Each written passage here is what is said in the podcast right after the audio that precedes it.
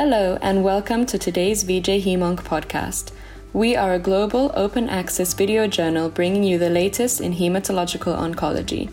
In today's podcast, leading experts Gareth Morgan of NYU Langone Health in New York, Francesco Maura of the Sylvester Comprehensive Cancer Center in Miami, and Leo Rasche from the University of Würzburg in Germany explore genomics in multiple myeloma in 2022, focusing on key areas such as questions raised by immunotherapy, changing risk stratification, and the success of immunotherapies in mouse models.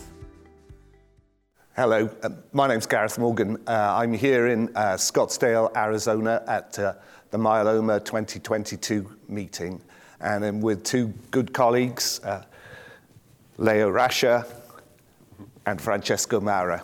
And uh, we've just been in the, the genomics session. So I'd just like to, to ask you, Leo, what, what did you think of the session and, and what did you think the take home message was? Oh, this session was great. And so, but it's difficult to have a good take home message because we're like diving deeper into all the certain subtypes of myeloma about the um, etiological events um, leading to the first myeloma cell, all the subgroups. Um, we talked about the evolutionary pathways which eventually lead to relapse refractory disease. However, all this data is uh, somewhat collected before the era of immunotherapy. And is, uh, as we have discussed, um, in the context of unknown treatments. Yeah, so uh, it's, it certainly was certainly very important um, session, and I think here what I liked uh, most was the uh, the studies which had been done on mice because here we start to answer these questions. What is happening when we treat these mice with immunotherapies and what is the genomic or the link between genomic and success of immunotherapies? So can I take that question, which I think is a good question, and ask uh, Francesco what he thinks about. So do you think immunotherapy will totally change how we risk stratify a patient? Short answer is yes. As every treatment, uh, like uh, when bortezomib was introduced uh, mm-hmm. more than 10 years ago, the risk changed. Like so, I, so, did it really?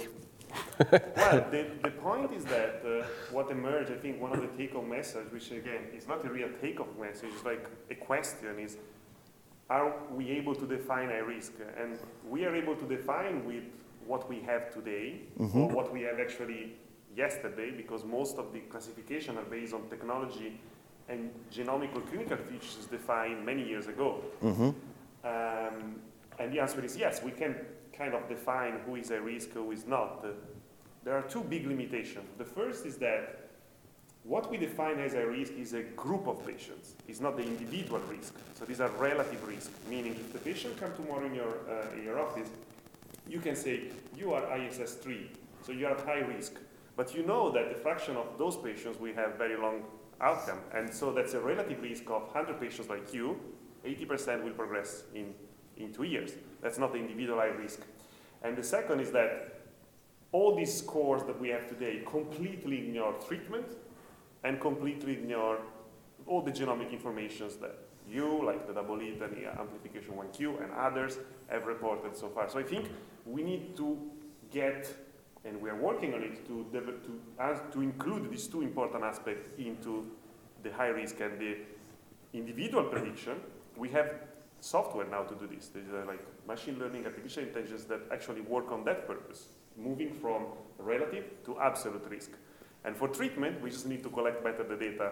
And you know, CoMMpass is one of these efforts where treatment is included, but never used, for example. so I, I kind of agree and disagree with, with both of you in, in some way. And it's always like a, a nuanced view in, in a way, in that extremely high proliferative disease with P53 mutations and everything we know about cell cycle progression – I think that's still going to be a poor prognostic group, even in the context of the best immunotherapy. And so we heard some more data about trying to define poor prognostic disease or identify disease earlier. So, how do you think we're going to use that information in the clinic? Well, so I agree that high, prolifer- so high proliferation will remain a risk marker, even mm-hmm. in the era of immunotherapy. And I think it's uh, your great work showing us that a single cell could drive relapse. Yeah, so if this single cell has high proliferation rate, then it will pop up very early or faster mm-hmm. than others.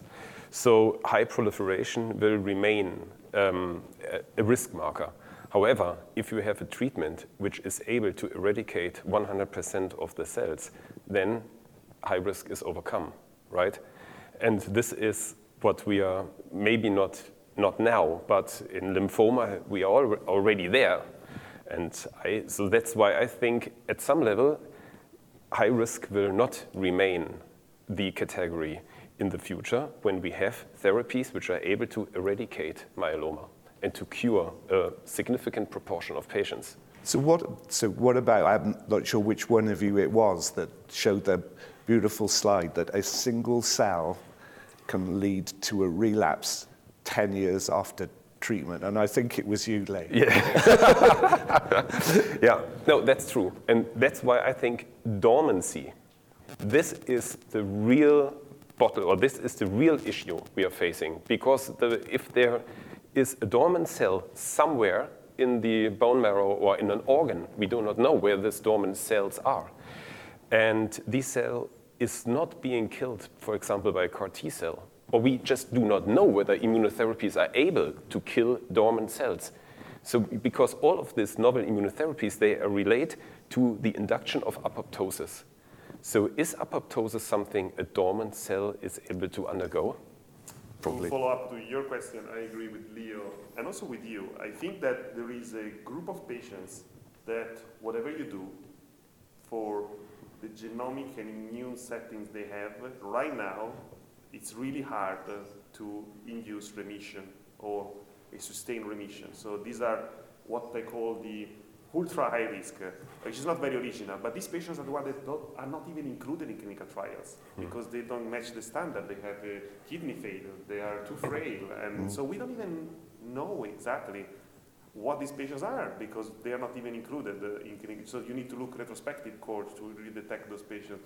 And in our experience with lymphoma, for example, we are a little bit more uh, knowledgeable about how immunotherapy works. And we did a study that was presented at ASH on genome and CAR T. And what we found is that the known genomic features that are associated with poor prognosis, high risk in lymphomas, aggressive lymphomas, are not prognostic after CAR T. But new features that people don't even know existed before in, in lymphoma, or probably they knew but they never considered, are highly prognostic. Like presence of chromothripsis. No one never heard about chromothripsis in lymphomas probably, or like use as prognostic factors most of the patients progress. APOBEC, all the patients progress. So there are like features. The risk, the idea is that the risk change according to the treatment, which is not original per se, but I think it's what we're going to see multiple myeloma. Introducing earlier immunotherapy or later, you will see different markers coming up.